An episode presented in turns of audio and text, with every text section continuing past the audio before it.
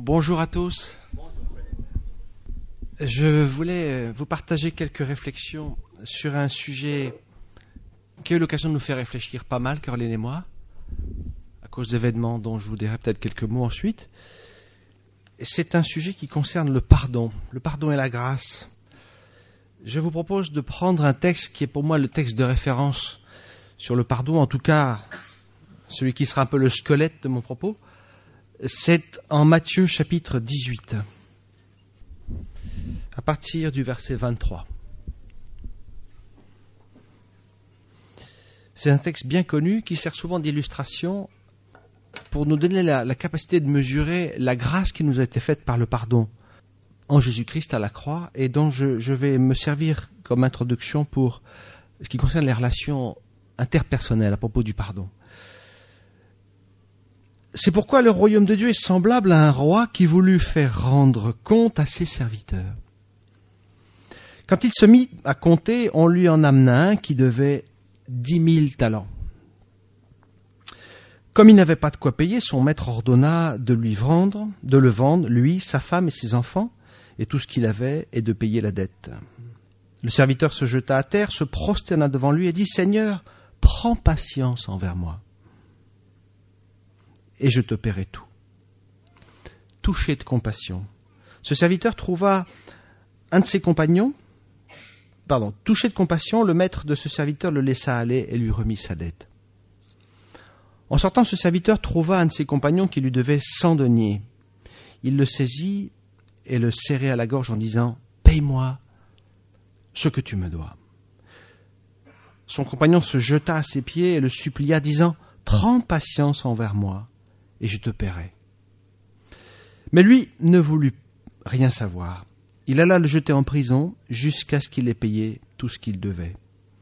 Ses compagnons voyant ce qui arrivait, furent profondément attristés, et ils allaient raconter à leur maître tout ce qui s'était passé. Alors le maître fit appeler le serviteur et lui dit Méchant serviteur, je t'avais remis en entier ta dette, parce que tu m'avais supplié. Ne, devais-tu pas avoir pitié de ton compagnon, comme j'ai eu pitié de toi? Et son maître irrité le livra au bourreau jusqu'à ce qu'il ait payé tout ce qu'il devait. C'est ainsi que mon Père céleste vous traitera si chacun de vous ne pardonne à son frère de tout son cœur. L'image est bien connue. Le Seigneur a, payé à la croix le, prix de notre dette, celle que nous étions incapables de payer, comme cet homme qui devait dix mille talents 10 000 talents, ça fait 3 millions de journées de travail. 3 millions. Alors quand euh, le serviteur euh, impitoyable dit Donne-moi du temps et je te paierai, on se demande vraiment comment il aurait pu s'acquitter de sa dette. Et il croise un autre qui lui doit 100 deniers, 100 jours de travail, un tiers d'année. Et comme le texte nous le raconte, il va vouloir lui faire payer jusqu'au dernier centime. Au fond, on est choqué par ce texte parce qu'effectivement, il nous rappelle à notre responsabilité de devoir user du pardon parce qu'il nous avait fait une telle grâce que nous avons à user à la lumière de ce que nous avons reçu de la même bienveillance à l'égard de ceux qui nous ont fait du tort. Il y a un appel extrêmement fréquent dans la parole de Dieu à user largement du pardon à l'égard de ceux qui nous ont offensés. Et si vous partagez avec moi le Notre Père, qu'on connaît tous bien en Matthieu 6, nous avons encore cette exhortation qui se renouvelle. Pardonne-nous nos offenses comme nous pardonnons aussi à ceux qui nous ont offensés. Il y a dans l'économie du royaume une causalité très directe entre la grâce qui nous a été faite par le Père, le pardon qui nous a été offert, et le pardon que nous avons à offrir à ceux qui nous ont offensés comme étant finalement le symbole, ou en tout cas euh, la mesure qui est à notre portée, qui est une mesure, une mesure de la grâce que nous avons à avoir à l'égard de nos contemporains. Appelés à user largement du pardon. Entre frères et sœurs, dans un couple, dans l'Église, dans nos familles. Je crois que la parole de Dieu est extrêmement riche sur cette dimension du pardon.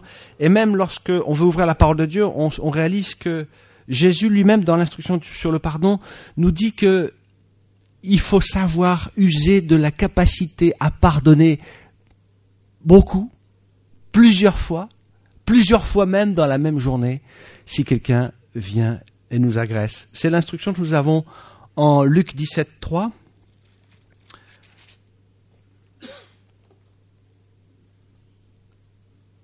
Prenez garde à vous-même, si ton frère a péché, reprends-le, et s'il se repent, pardonne-lui. Et s'il pêche contre toi sept fois dans un jour, et que sept fois il revienne à toi en disant Je me repens, eh bien tu lui, tu lui pardonneras. Usez du pardon largement, à la mesure du cadeau qui nous a été fait. Je crois qu'on ne doute pas du fait que le Seigneur nous appelle à vivre cette dimension du pardon avec générosité dans nos vies. Comme nous avons été pardonnés nous-mêmes. Remettons sans denier à ceux qui ont des dettes avec nous parce qu'il nous a été remis dix mille talents. Par contre, je crois qu'il y a des théologies du pardon qui n'est pas toujours bien comprise. Et je voudrais là développer quelques aspects du pardon qui s'appuie sur la parole de Dieu et qui, j'espère, vous conviendra et convaincra. Elle apparaît d'abord dans ce texte de Luc 17. Vous avez la situation particulière, et c'est l'instruction de Jésus, qui dit, si ton frère se repent, pardonne-lui. Et s'il pêche sept fois dans un jour et que sept fois il revienne à toi en disant je me repens, tu lui pardonneras. Il y a une idée forte dans ce texte. C'est que le pardon auquel nous sommes appelés est associé dans ce texte à la repentance nécessaire. Vous l'aurez sans doute remarqué, Jésus lit les deux. S'il se repent, pardonne-lui. Et si cette fois il se repent, cette fois tu lui pardonneras. Les deux marchent ensemble, les deux sont indissociables l'un de l'autre. Et ça m'amène à chercher dans la parole de Dieu quelque chose qui est en lien avec cette pensée, que la repentance est inséparable, indissociable du pardon. J'en ai trouvé quelques exemples, je pense à Luc 2.38.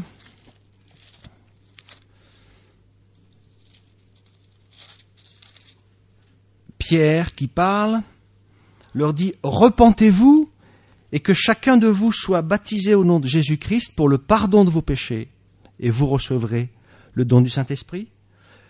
Plus loin, chapitre 3, verset 19, il dit Repentez-vous donc et convertissez-vous pour que vos péchés soient effacés repentance, pardon. Nous avons encore un autre exemple que je trouve dans la première lettre de Jean, qui nous dit la même idée. Première lettre de Jean, chapitre 1, verset 9.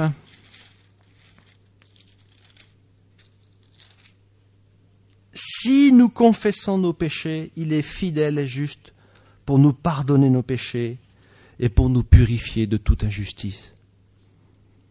Si nous confessons, s'il y a repentance, le pardon est à recevoir comme un cadeau. Et dans l'économie du royaume de Dieu, il n'y a pas de pardon sans repentance. Et si vous êtes comme moi devenu enfant de Dieu, c'est parce qu'un jour ou un autre, selon les événements de vos vies, vous avez plié le genou devant le Seigneur et que vous êtes repenti devant lui de ce que vous aviez fait.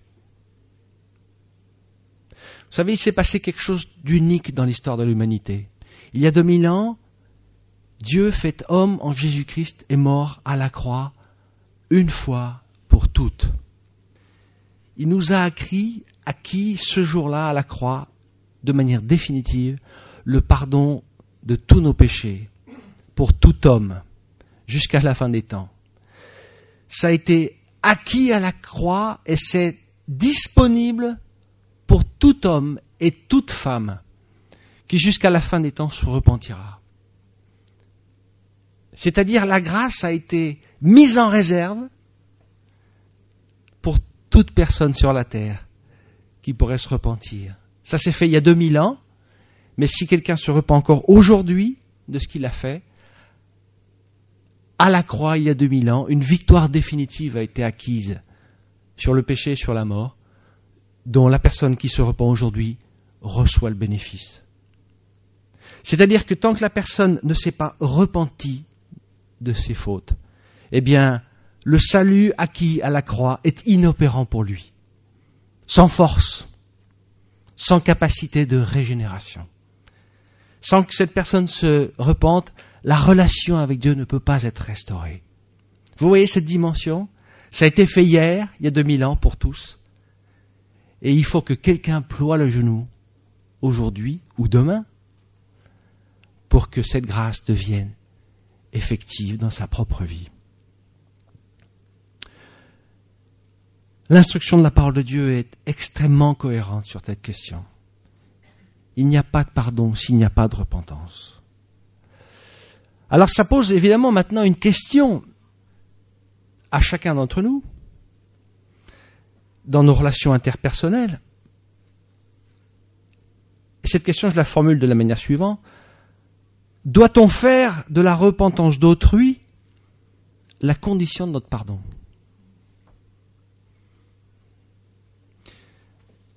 Si été offensé,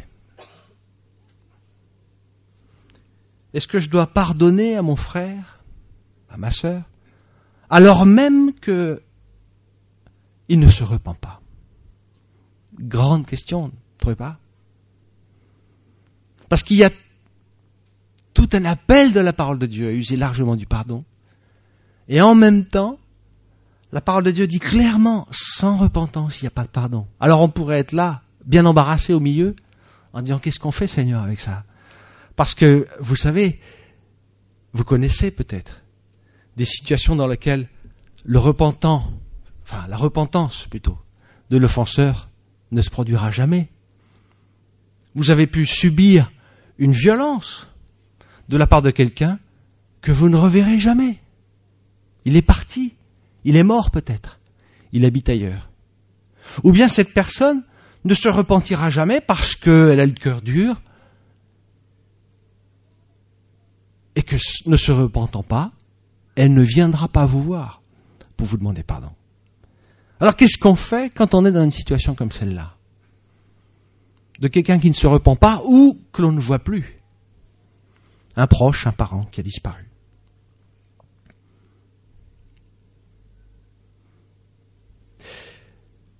Eh bien, il y a un chemin que je crois biblique qui est de considérer que le pardon est un appel que Dieu me lance à moi, intimement, personnellement.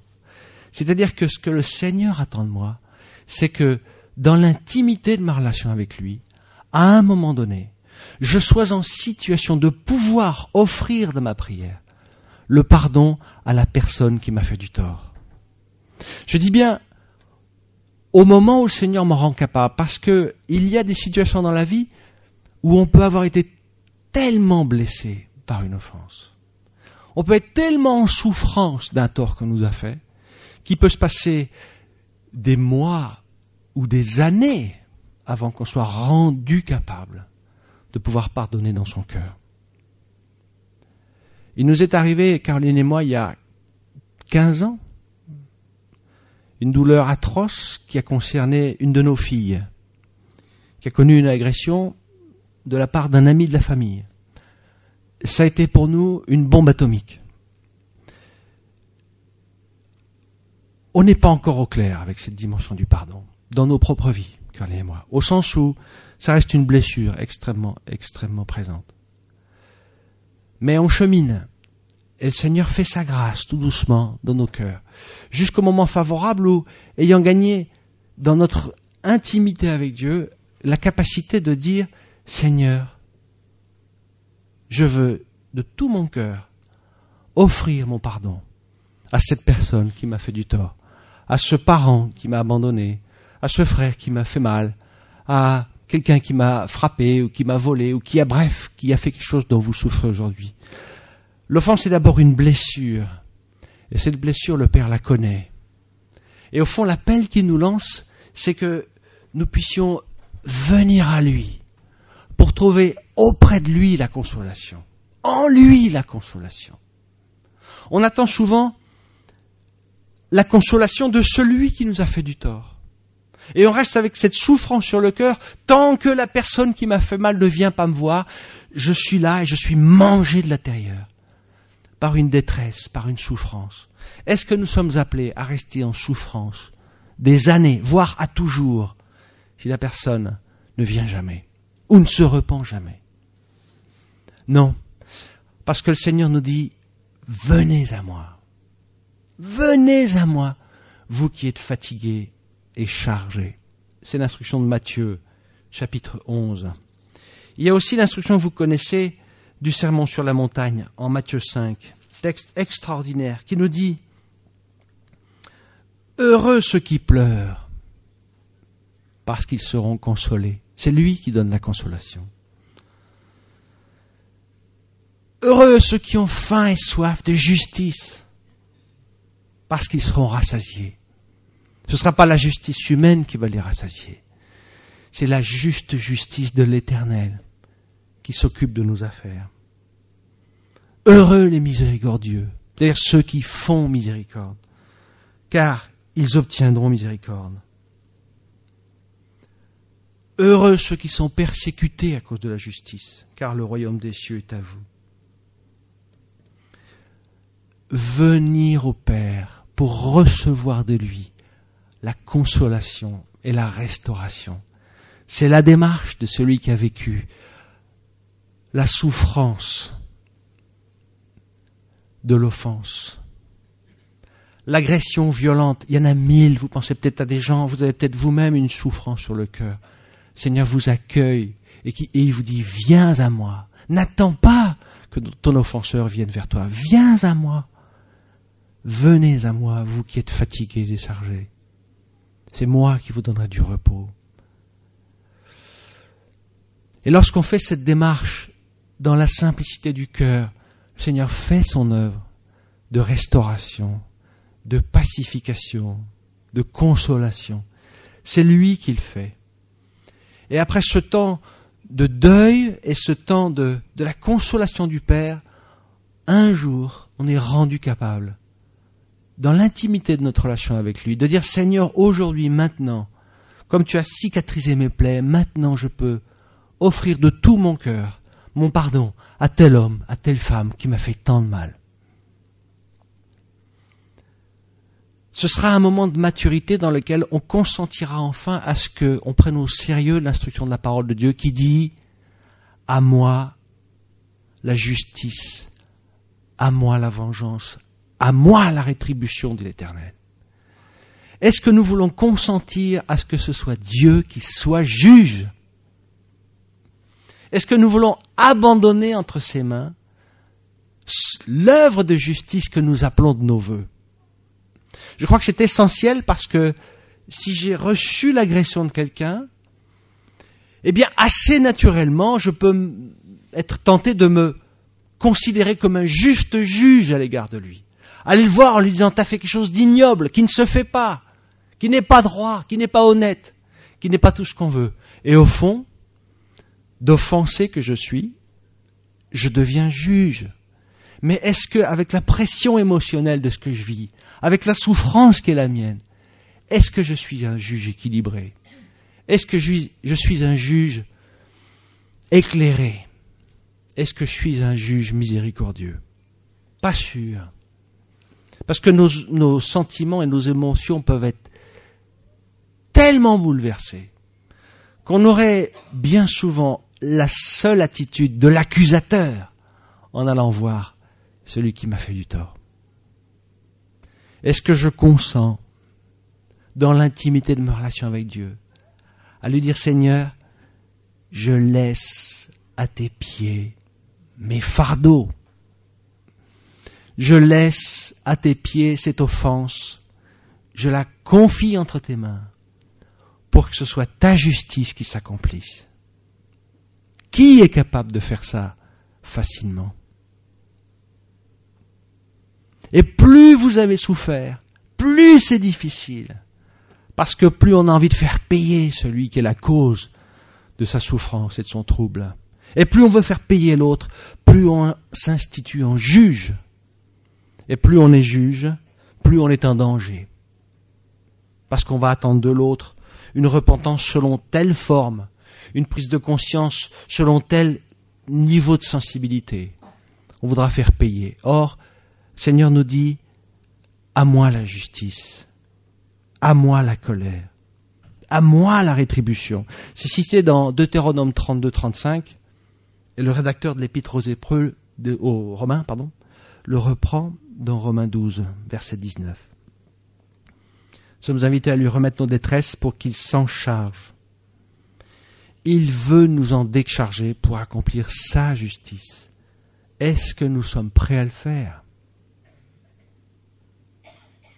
Si nous le faisons, si nous déposons à ses pieds ce qui nous a fait du tort, viendra le temps où nous serons alors rendus capables par lui de pardonner rendu capable dans l'intimité de notre relation avec lui, Seigneur,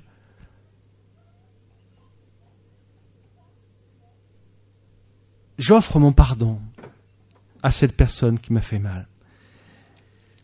Et ça, je l'invente pas, c'est la parole de Dieu elle-même qui nous, qui nous lance cette exhortation.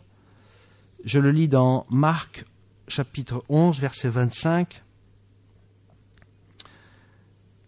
c'est Jésus qui parle et qui nous dit, et qui me dit à moi, lorsque vous êtes debout en prière, si vous avez quelque chose contre quelqu'un, pardonnez, afin que votre Père, qui est dans les cieux, vous pardonne aussi vos fautes.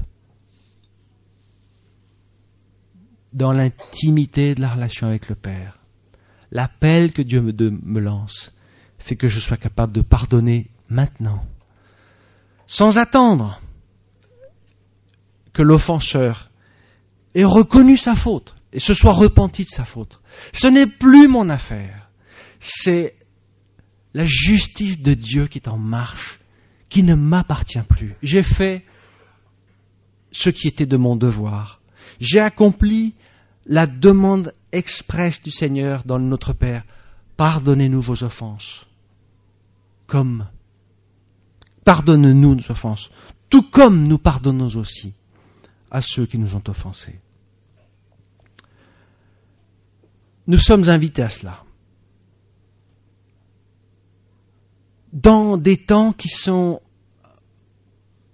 chaque fois des temps spécifiques liés à la situation que vous avez à connaître. Cette capacité d'offrir son pardon ne va pas devoir être exigée par quiconque, parce que le pardon est un cadeau que l'on fait et personne n'est en situation d'exiger que vous fassiez un cadeau que vous n'avez pas la possibilité et la capacité de pouvoir faire. Je suis toujours choqué quand j'entends des, gens qui disent euh, offre ton pardon à un tel, offre ton pardon à un tel, alors que peut-être la personne qui vous parle est incapable aujourd'hui de pouvoir l'offrir ce pardon, parce que la souffrance est encore trop vive. Quelle est la juste attitude du frère ou de la sœur dans cette situation? C'est de marcher avec celui qui souffre c'est de cheminer avec lui. C'est de l'accompagner dans l'amour pour que le jour venu, le moment favorable, dans l'intimité de la relation avec Dieu, il puisse offrir son pardon. Et lorsque ce miracle intervient, eh bien, il se passe dans les lieux célestes quelque chose de miraculeux. C'est ce que je lis dans Matthieu 18, 18 il est dit quelque chose de très intéressant dans Matthieu 18, 18. Il est dit, c'est Jésus qui parle encore, il dit, je vous le dis, tout ce que vous lirez sur la terre sera lié dans le ciel, et tout ce que vous délirez sur la terre sera délié dans le ciel. C'est-à-dire que au moment où je suis prêt à offrir mon pardon dans l'intimité de la relation avec Dieu, eh bien, je le délie dans les lieux célestes. Et ainsi, les conditions sont maintenant réunies pour que, au jour où celui qui m'a fait du tort se repentira, la grâce et la miséricorde de Dieu tombent sur sa vie. Et qu'il soit restauré, pardonné, rétabli dans la situation qui est celle de celui qui s'est repenti, c'est-à-dire rendu juste, rendu saint. C'est ce que le Seigneur lui-même a fait à la croix, souvenez-vous. Il était cloué et il a dit à, son Père, Père, pardonne-leur, parce qu'ils ne savent pas ce qu'ils font. Est-ce que les bourreaux ont été pardonnés par le Père au moment où Jésus a dit ça? Sûrement non. Parce que s'il n'y a pas de repentance, il n'y a pas de pardon.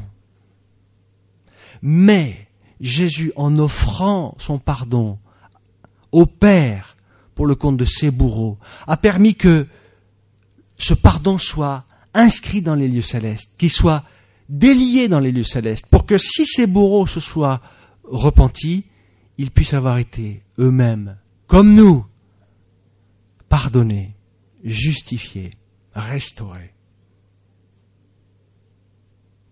Vous connaissez une situation de détresse et de souffrance parce que quelqu'un vous a fait du tort. Que le Seigneur, dans sa grâce, vous donne la capacité de lui pardonner dans l'intimité que vous avez avec votre Dieu. Est-ce que l'offensé doit aller voir l'offenseur? Est-ce que celui qui a souffert, pardon, souffert l'offense doit-il aller voir l'offenseur pour lui dire Je suis convaincu qu'il n'y a pas une règle sur cette question. Je dirais que ce sera selon les circonstances. La difficulté principale d'une situation comme celle-là, c'est que si je suis un offensé et que je vais voir un offenseur, il y a fort à parier que je vais avoir une attitude d'accusateur avec lui, en disant T'es un sale type, tu m'as fait un mal terrible. Je ne suis pas sûr que ce soit la meilleure manière de faire prendre conscience à celui qui m'a fait du tort qu'il a à connaître la repentance.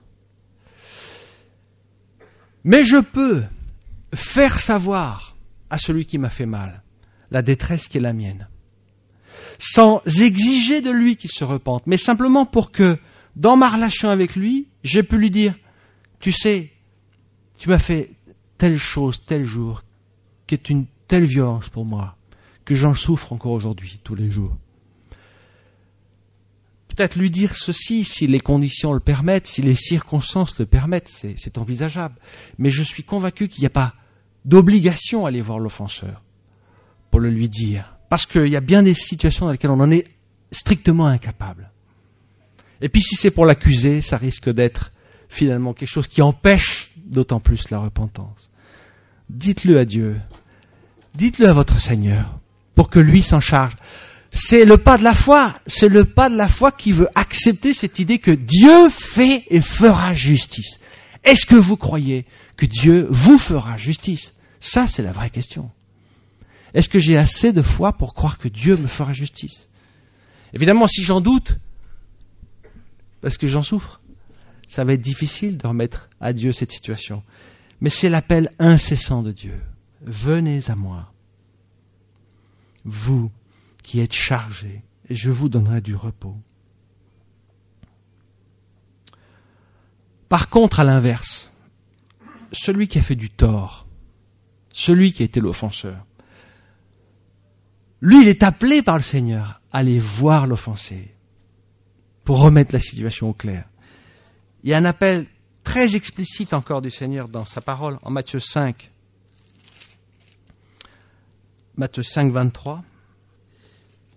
Si donc tu présentes ton offrande à l'autel et que là que tu te souviennes que ton frère a quelque chose contre toi, laisse là ton offrande devant l'hôtesse, l'autel, et va d'abord te réconcilier avec lui. Puis, viens présenter ton offrande. Qu'est-ce que dit ce texte? Si moi été l'offenseur, moi si j'ai fait du tort à quelqu'un, et que je m'apprête à vivre mon intimité dans ma relation avec Dieu, et que je me souvienne de ce que j'ai fait, le Seigneur me dit, mais laisse tout là, laisse ton offrande, va d'abord te réconcilier avec ton frère, parce que c'est à cela que je t'appelle. Va obtenir la restauration de votre relation. C'est-à-dire que celui qui a fait du tort est ardemment appelé à aller voir celui à qui il a fait du tort. On ne trouve pas la même exhortation pour celui qui subit l'offense. Par contre, celui qui subit l'offense est invité à offrir son pardon dans l'intimité de sa relation avec Dieu. Vous faites la différence entre les deux? C'est de nature très différente. Je me souviens d'une situation un peu bizarre. C'était à Nantes. Un jour, quelqu'un vient me voir à la sortie d'un culte et il me dit Fred, tu sais, je te pardonne. Chouette, mais de quoi s'agit-il? Eh bien, la semaine dernière, tu m'as pas salué à la fin du culte. Je me dis, je suis pas sûr que cette démarche volontaire de cette personne ait été forcément complètement en adéquation avec ce que je comprends de la parole de Dieu. Parce que c'est au fond se présenter d'une manière assez pieuse en disant Regarde comme j'étais un bon chrétien puisque je t'ai pardonné dans mon cœur, mais au fond, ça camoufle quoi? L'intention d'exprimer un reproche. Parce que, effectivement, peut-être que ce dimanche-là, euh, j'étais pas été assez attentif à l'égard de cette personne. Elle l'a vécu comme une agression, ce dont j'étais absolument euh, inconscient. Et je trouve que la démarche telle qu'elle est faite ne témoigne pas de l'appel que Dieu me lance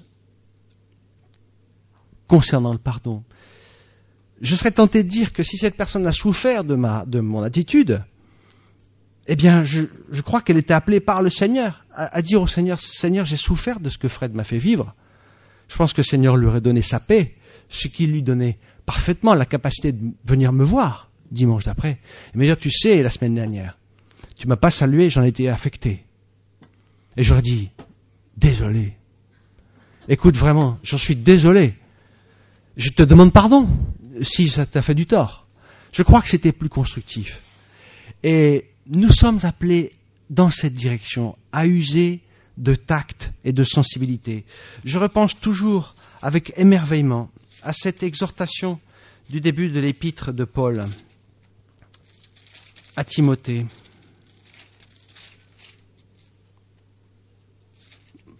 Bon, jute, c'est pas Timothée, je l'ai perdu. Tant pis pour moi. C'est Paul qui parle et qui dit, vous le retrouverez, c'est Paul qui parle et, qui dit, ou à l'église de Philippe ou, ou l'église de Timothée, il dit, ce que je demande dans mes prières, c'est que votre amour abonde en vraie sensibilité, en tact, en discernement. Que votre amour grandisse en pleine connaissance, en tact affiné et en parfait discernement. On me cite la référence? Philippiens 1.9. Voilà ce que je crois être la démarche du chrétien. Un chrétien qui grandisse dans l'amour. Et que mon amour grandisse en tact, en discernement, en sensibilité afin que je sois capable de gérer mes relations avec les autres avec la délicatesse que me donne le Saint-Esprit.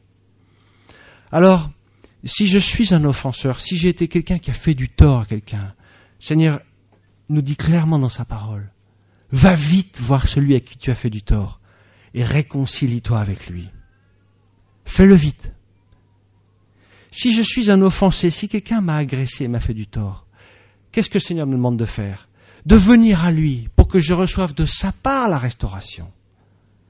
Ayant reçu cette restauration de sa part, viendra le temps où je serai capable d'offrir mon pardon à Dieu, dans l'intimité de ma relation avec lui.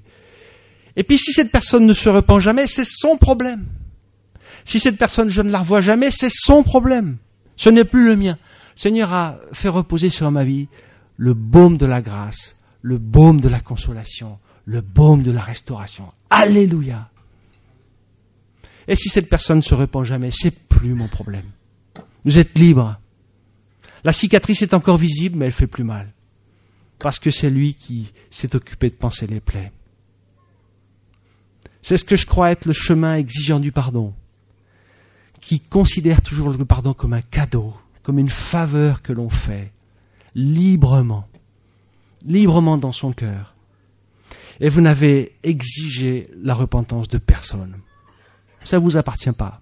Si la personne vous a fait du tort et ne se repent jamais, c'est plus votre problème. Ou en tout cas, acceptez l'idée que le Seigneur lui-même s'en est chargé et qu'il fera justice. Pour terminer, je cite cette exhortation de l'épître de Paul, qui est un merveilleux résumé de ce qui nous est demandé dans notre vie chrétienne. Romains 12, à partir du verset 14, texte que vous connaissez. C'est Paul qui parle et qui dit Bénissez ceux qui vous maudissent. Bénissez ceux qui vous persécutent. Réjouissez-vous avec ceux qui se réjouissent et pleurez avec ceux qui pleurent. Ayez les mêmes sentiments les uns vers les autres. N'aspirez pas à ce qui est élevé, mais soyez acquérés par ce qui est humble. Ne soyez pas sages à vos propres yeux. Ne rendez à personne le mal pour le mal, mais recherchez ce qui est bien devant tous les hommes. S'il est possible, autant que cela dépend de vous, soyez en paix avec tous les hommes. Ne vous vengez pas vous-même, bien-aimés, mais laissez agir la colère car il est écrit, à moi la vengeance, c'est moi qui rétribuerai, dit le Seigneur. Mais si ton ennemi a faim, donne-lui à manger, s'il a soif, donne-lui à boire, car en agissant ainsi, ce sont des charbons ardents que tu amasseras sur sa tête. Ne sois pas vaincu par le mal, mais vainqueur du mal par le bien. Amen. Je vous propose qu'on passe un moment dans la prière. Il est possible que vous vivez vous-même en ce moment une situation de détresse par rapport à une souffrance qu'on vous a infligée, que vous subissiez une violence pour laquelle votre offenseur n'a rien fait, ou peut-être vous ne le reverrez jamais. Que le Seigneur puisse venir lui-même vous vous apporter sa consolation et sa grâce, pour que vous soyez rendus capables, aujourd'hui, demain, un autre jour, au moment favorable, d'offrir dans votre prière à Dieu ce pardon que le Seigneur attend de vous, dans l'intimité de votre relation avec lui.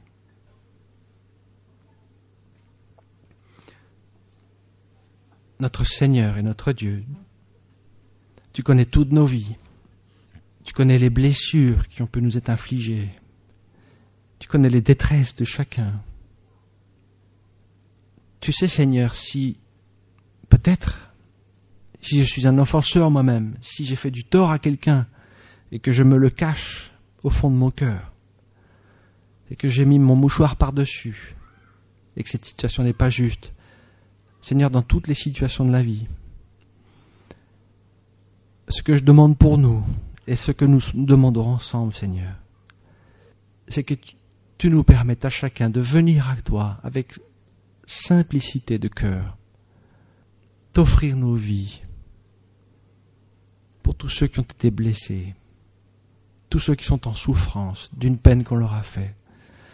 Seigneur, que ta restauration soit puissante, que ta consolation soit puissante, que ta paix et ta grâce coulent comme un fleuve, Seigneur pour apporter la restauration, la consolation et la paix. C'est un fruit de l'esprit que la paix, Seigneur. Et nous réclamons ce fruit de l'esprit dans chacune de nos vies. Seigneur, veuille bénir ton peuple, ton assemblée, cette famille qui la tienne ici, afin que tu fasses encore, Seigneur, aujourd'hui, pour plusieurs de nos frères et sœurs, cette œuvre de consolation à laquelle plusieurs aspirent. Nous nous confions en toi, Seigneur, et qu'il soit possible, dans la liberté qui est la nôtre, de pouvoir faire monter à toi les prières de nos cœurs maintenant, pour que tu t'en saisisses et que tu bénisses par Jésus-Christ. Amen.